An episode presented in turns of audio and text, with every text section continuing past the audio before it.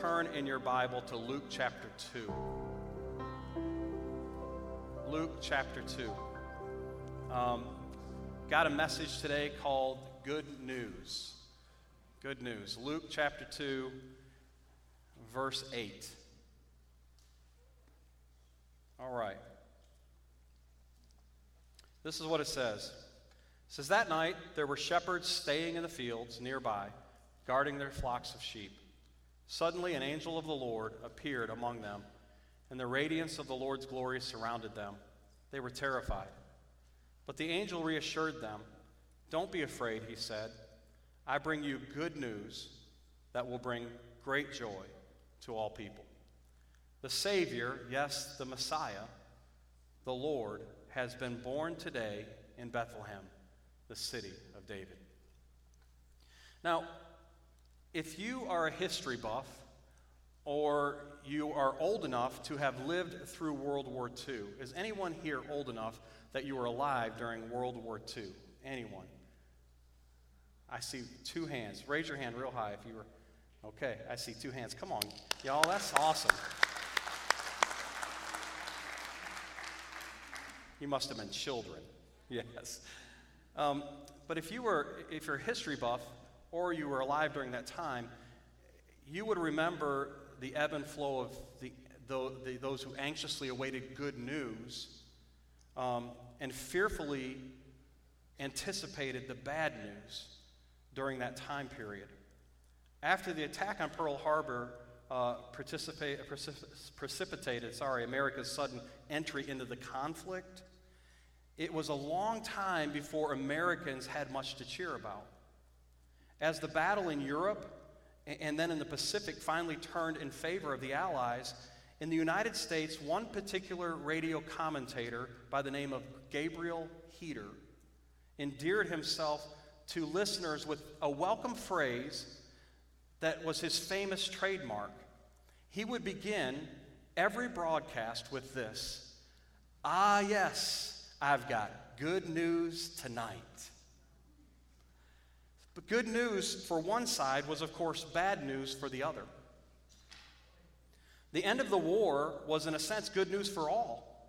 No, both sides, no matter which side you're on, even the losers, because it ended the destruction, the maiming, and the death that was taking place. But there was no consolation, even for the winners of this war, because in war, there are really no winners. Because their loved ones, even on the winning side, their loved ones became part of the terrible statistics. And even in times of what the world calls peace, eventually everyone runs out of whatever good news an earthly life can bring and becomes at last a part of the statistics marking the sorry history of mankind brought by sin and the penalty of sin. Good, uh, good news in that time, during that period, and in life really, is not really good news unless it's marked by one thing. See, God alone offers enduring good news. Only He can offer this good news of a unique nature. Here's the key if it's good news from God, then it's always good to everyone who hears it. Amen. Amen. This good news concerns the eternal remedy for the sin that has separated man from God. This good news is different. See, when the parents of the future radio commentator uh, gave him the name of Gabriel, little did they realize how fitting it would be one day. The angel Gabriel is predominantly associated in Scripture with bringing good news, especially about or concerning the Messiah. It was this special messenger from God, Gabriel, who told Daniel the very day on which the Messiah would ride into Jerusalem on a donkey, then die for his people, as we see in Daniel chapter 9. It was also Gabriel who told Zacharias that his wife would give birth to the, uh, to the special prophet that would prepare the way, prepare Israel for the Messiah. Again, it was Gabriel who announced to the Virgin Mary that she would be with child of the Holy Spirit and give birth to the Messiah. It therefore seems likely that it was also Gabriel when the time came to announce to the shepherds the miraculous birth of the Messiah. It also seems likely it was Gabriel that did that. So today I want to give you two quick points about this good news. Point number one this good news is for everyone. Everyone. The gospel in a New Testament term uh, it, is, is a New Testament term. And think about this. I don't know if you knew this, but the gospel being a New Testament term, it, would never occurs in the Old Testament. You never see this word in the Old Testament. It is translated from the uh, Greek word euangelion. Euangelion means good message or good news. There is no indication, either from the word itself or from the usage of that word, that this good news from God is for certain people only and not for all. Mark 16, 15 says, And he said to them, Go into all the world and pre- proclaim the gospel to the whole creation. Go into all the world and proclaim the gospel, the good news, to the, say it with me, whole creation. Therefore, by very definition of the word itself, it must be good news for every person in the world who hears it. The angel of the Lord said in announcing the birth of Christ to the shepherds, he declared, Don't be afraid. He said, I bring you good news that will bring great joy to all people. Somebody say, All people. All people. Every person. It could not be more clearly stated and, and, that by an angelic messenger from God, that the gospel is a bona fide offer of salvation to mankind and to, to all who may respond. How else could it be possible that it would bring great joy or offer great joy to all people? See, there are those, you, you might wonder, well, Bill, why are you going down this road? Because there are those who would attempt to make the words all people mean all kinds of people. But that is not what the angel said. That's not what the Word of God says. And if it were what the angel meant, then he would have said so. But just to drive this point home a little further, let me show you this. We are told repeatedly that God sent his son to give everyone an opportunity to be saved. Amen? Okay? John 3 16 and 17. For God, uh, this is how God loved the world, that he gave his one and only son so that, say it, everyone who believes in him will not perish but have eternal life. God sent his Son into the world not to judge the world, but to save the world through him. Everyone. The whole world. Okay? 1 Timothy 2 uh, says this, and I don't have all these scriptures on the screen, but you can look them up. 1 Timothy 2 3 through 6 says that God wants everyone to be saved. And then it goes on to say that Jesus gave his life to purchase freedom for everyone. 1 John 2 2 tells us that Jesus is the propitiation. Well, that's a hard word to say. Propitiation for the sins of the whole world. 2 Peter 3 9 tells us God does not want anyone to be destroyed, but God wants everyone to repent. Nowhere in all of Scripture do we find a clear statement to the contrary. Nowhere. The truth is, the good news is for all people. Amen? The good news is for all people. I'll say it again. The good news is for all people. I just want to stop here for a moment and just say this to you personally. Because I know many people who have felt they've just gone too far, or they've done too much, or, or, or they're just so broken, or they're so unreachable by the Lord. But I'm here to tell you today it doesn't matter what you've done or where you've gone or how many times you've turned your back on God or how many times you've walked away. His hand is not too short. The good news is still for you today. You've not done too much. You've not upset him so much that he doesn't love you and he doesn't want you and wants your heart. God wants your heart. He loves you. You've not broken so many commandments or, or sinned so many times that God has finally, finally said, oh, you know what? It's enough. You know what? I can't take it anymore. I've, I, I just can't deal with you anymore. God never does that. He constantly is pursuing you. He wants you, He loves you. This is a love that we can't fully comprehend or understand. How many of you know what I'm talking about? We cannot fully comprehend or understand this kind of love. We say we, we love that way, and we try to love that way. How many of you try to love that way? I try to love that way, but come on, y'all. Do we fall short? Yes. Because this love from the Father is so deep and so rich and so full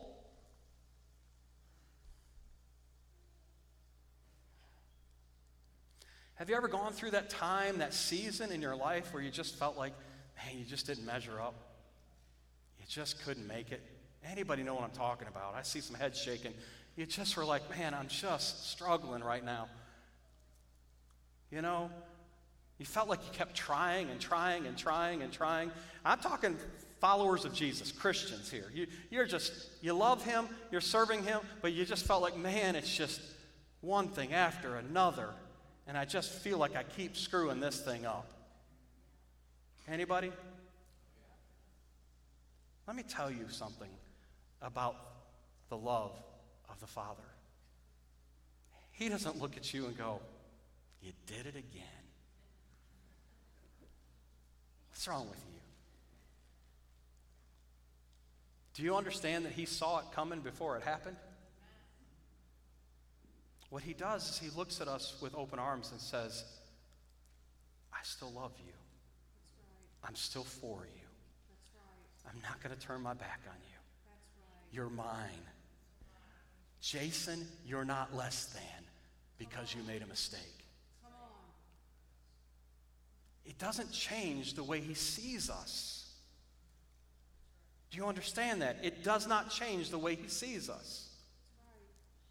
The beauty of that is that we need that because we get just the opposite of that throughout our whole lives from humanity, don't we? Right?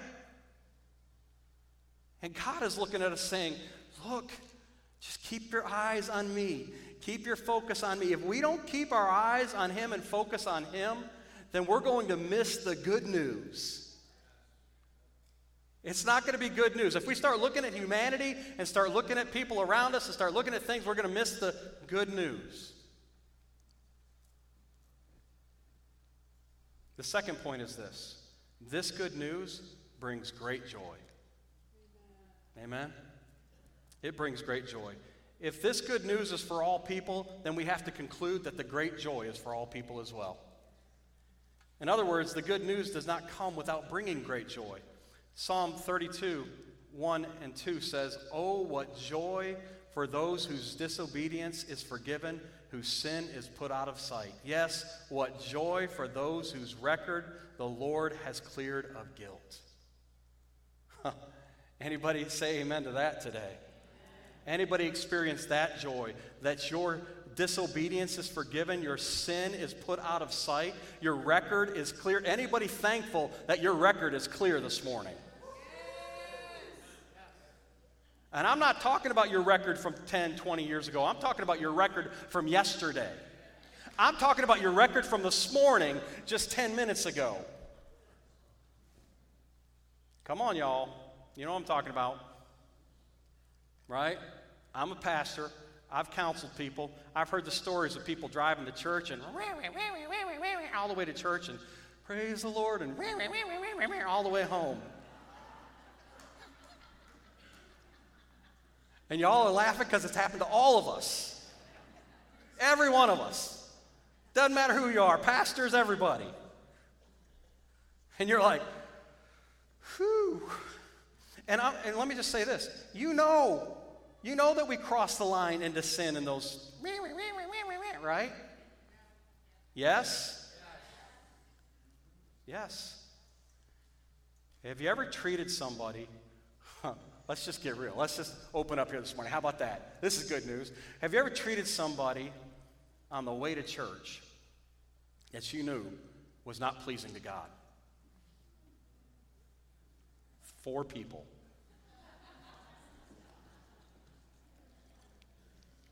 Okay. Have you ever lied? I'm just kidding. I'm just. or just not wanted to respond. You're not lying. I just don't want to respond to that. I just. Yes. I said yes in my heart. I said yes. The Lord knows. Isn't it nice to know that your record has been cleared of guilt? Isn't it nice to know that we can say, Father, forgive me? Father, forgive me. You know, in the New Testament, Paul talks about we don't use that grace. That's what that is, that grace from God. We don't use that as an excuse to keep on sinning. We don't abuse the grace of God. That's not the right thing to do as followers of Jesus. If, if we're just doing that, if we're just going, eh, I got grace, I got grace, so I can just keep on cruising like this, then God's going, no, then your heart's not for me. Right? So it doesn't give us an excuse because our record's been cleared of guilt to keep on sinning or to keep on making those mistakes over and over again. We have to be moldable and, and malleable and teachable by the Lord, by the Holy Spirit. He has to, we have to allow Him to work in our lives. But it's so good to know that when our hearts are going toward the Lord, even though we make mistakes, He clears the record, He clears the past. All we have to say is, Father, forgive me. Father, forgive me. And here's another thing I want to say. Just really feel led by the Lord this morning to say this. It doesn't set you back to square one. Many people believe they're on the journey with the Lord and they make a mistake or they sin, and when they repent, they got to go back to square one. Quit allowing the enemy to bring that kind of condemnation upon you. Quit allowing the enemy to do that. He is the liar and the father of lies. And he's trying to convince you to, to go back because he wants to strip you from the power of the power that you have. It's rightfully yours. A lot of people believe when they make a mistake, they believe they repent. Yes, my record's cleared, but you know what? I, I, I've lost some power. I've lost some authority. I've lost some standing in the kingdom of God. And you haven't. Amen. You haven't. Romans 4, 8, uh, I'm sorry, 4, 7, and 8 says this. Paul quotes, well, it's the same scripture. Paul quoted it again in Romans 4. Let's just go on and, and say this to you. There are many people who believe they are just destined for a life of sadness and grief. There are many people that believe that the joy, this joy we're talking about that's for all people, is an elusive thing for them and that they're meant for, to suffer in loneliness and sorrow until they get to heaven. But can I tell you that's just simply not true? The mistake for people that feel that way, that feel like they're destined for that, that feel like they're just constantly in misery, the mistake for, for them is that you're looking at the, your circumstances to bring you joy. Your circumstances will never bring true joy. Amen? Your circumstances might make you temporarily happy, but the moment those circumstances change, what happens to that happiness? If you're looking to your circumstances to make you happy, to bring you joy, then your circumstances have become your God. And we can get that all mixed up, can't we? God does something in our life, and, and boy, things are going good and everything's great, and we feel this tremendous happiness and joy in our lives, and we think, we mistake to think that it's, that's happening, and we're feeling that way because of our circumstances around us. And maybe that's what we're doing, but if we get our eyes on those circumstances and we allow the circumstances to be the thing that brings us, or we think brings us the joy, then we've mistaken the circumstances for God. Those circumstances become our God. And then we constantly are looking for our circumstances to be good and to be the way we like them and to make us feel good because then we'll have joy. Does that make sense to you? But see, you can have joy in the midst of trouble. You can have the joy of the Lord in the midst of trial and difficulties. In fact, we must have His joy in those difficulties and trials. We have to have that because the Bible tells us that the joy of the Lord is our strength. And so, if you don't have that joy in the midst of trials, then you're, you're, you're, depleted of the strength that you need to get through those trials. In fact, Jesus said this He said, My power works best. Or the Lord said this My power works best in weakness. For when you are weak, then you are strong. So we need to understand that the circumstances can't bring, bring la- true lasting joy. Only Jesus can do that. The Word of God does not say that your perfect life, void of difficulties and trials, will bring you joy. But this is what it does say. In Luke chapter 6, verse 22, it says, Jesus said this What blessings await you when people hate you and exclude you and mock you and curse you as evil, all because you follow the Son of Man. Now, let me just stop right there. Look at that scripture for a moment. What blessings await you when people hate you and exclude you and mock you and curse you as evil, all because you follow the Son of Man? Wow. Right? Blessings await you when this happens to you. How many of you in this room or watching today are looking forward to this kind of thing happening to you? Okay, the blessings. How many of you want people to hate you, exclude you, mock you, curse you? Nobody wants that. Nobody goes, Yeah, that's me, I want that. Sign me up. I'll be first in line. You know? And if you're one of those that say, Yeah, because I'm going to get extra jewels in my crown, come on. You know? Nobody wants that to happen. We want the blessings. We want the blessings. Sign me up for that. But we don't want to go through the difficulties. Another thing the Lord kind of downloaded to me uh, several years ago when I was studying this, He said, You know, a lot of people take this scripture as all because, where it says, all because uh, because you follow the Son of Man. These things happen to you because you follow the Son of Man. A lot of people take because you call yourself a Christian, um, or because you take a, a, hard stand for the Word of God, or you, or you stand up and fight for the Word of God. And that's good, and we should do that. We should take a stand for the Word. Amen?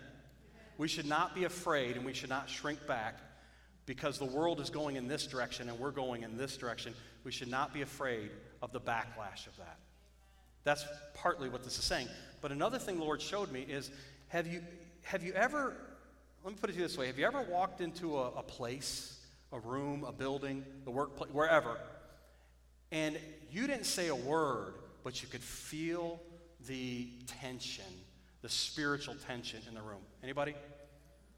You could feel, you understand we're in a spirit war, right?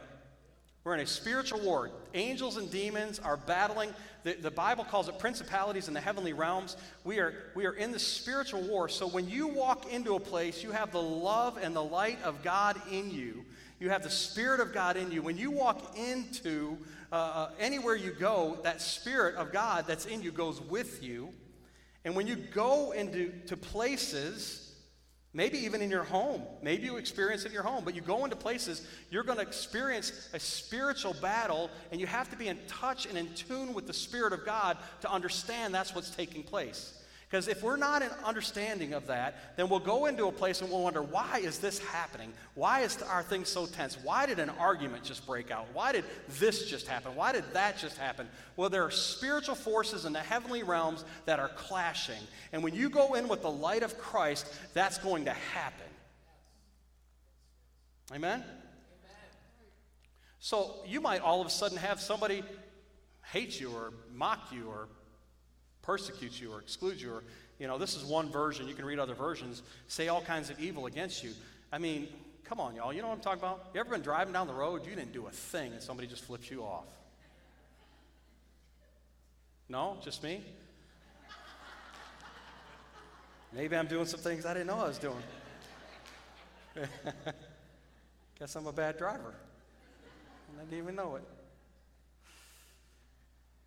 you know what I'm saying? I'm not saying you did something or you did, I mean, you know, that kind of stuff happens. Why?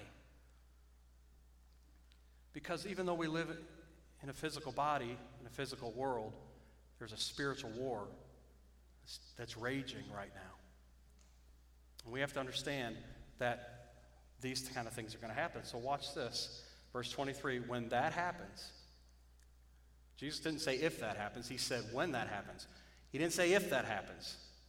He said when that happens. Let me, let me say it to the side of the room. He didn't say if that happens. He said when that happens. So it's going to happen, right?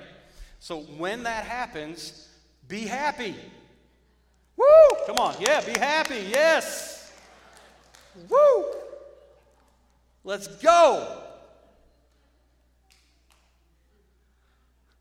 No? I said, be happy.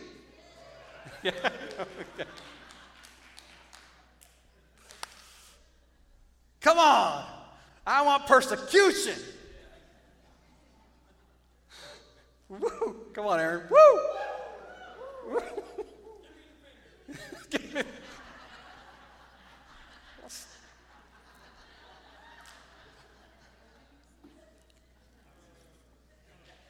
Um, and in closing,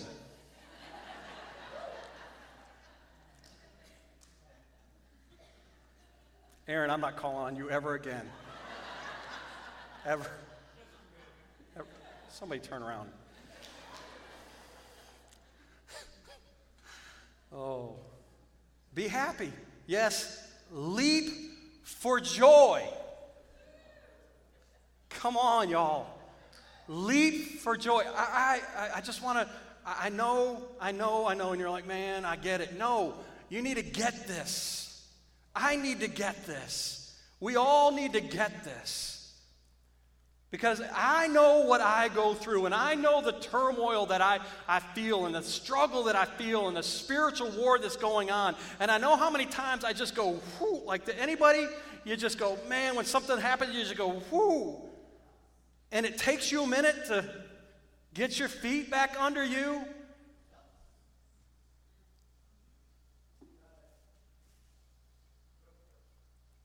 I have to get it in my spirit that I'm going to go through struggles.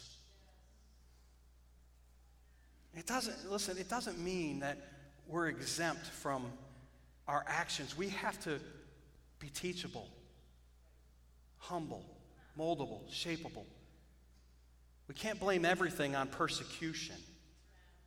Come on, y'all. When somebody brings something into our lives, and, and, and, it's from the Lord, we need to receive. But when you're going through persecution, you can't allow the enemy to take you to that place. You need to be happy. You need to leap for joy. The Bible says this Jesus said, For great reward awaits you in heaven. And remember, their ancestors treated the ancient prophets the same way. And, and I love that scripture, that part of the scripture, because what the Lord is saying, what Jesus is saying is, listen, this is not something new. This has been going on for thousands of years. Okay? That's another thing the enemy will do to us. The enemy will lie to us and go, man, you're, what's wrong with you? This is happening to you. He isolates us to make us feel like this doesn't happen anywhere else or anyone else because he's piling on to try to make us feel so low. So the Lord's saying, remember, this happened to the ancestors, their ancestors years ago who did it to the prophets. So the word of God says this good news will bring great joy to all who receive it. So the question is have you received the good news? Have you received it? John 16 20, Jesus said, I tell you the truth, you will weep and mourn over what is going to happen to me, but the world will rejoice. Now, watch this. You will grieve, but your grief will suddenly turn to wonderful joy. This is awesome. I want you to see something here today as I close this out. I want you to see that Jesus entered the world with the announcement of great joy, and he exited the world with the same announcement. Do you see that? He came into the world as a baby with the angel announcing good news that will bring great joy. And Jesus himself exited this world. I'll tell you the truth. When you see what's going to happen to me, you're going to weep and mourn, but, but you, you will grieve. But your grief will be turned into sudden joy, wonderful joy. The joy of the Lord is here. He came with the announcement of joy. He exited with the announcement of joy. He made a promise that he would send the Holy Spirit who would bring comfort and joy. So the joy of the Lord is here. This is good news. This is good news. So have you received this joy? Do you know he's alive? Do you know that he's living? He's alive. The night is over, the sun has risen, and with, he, with, with his rising comes great joy.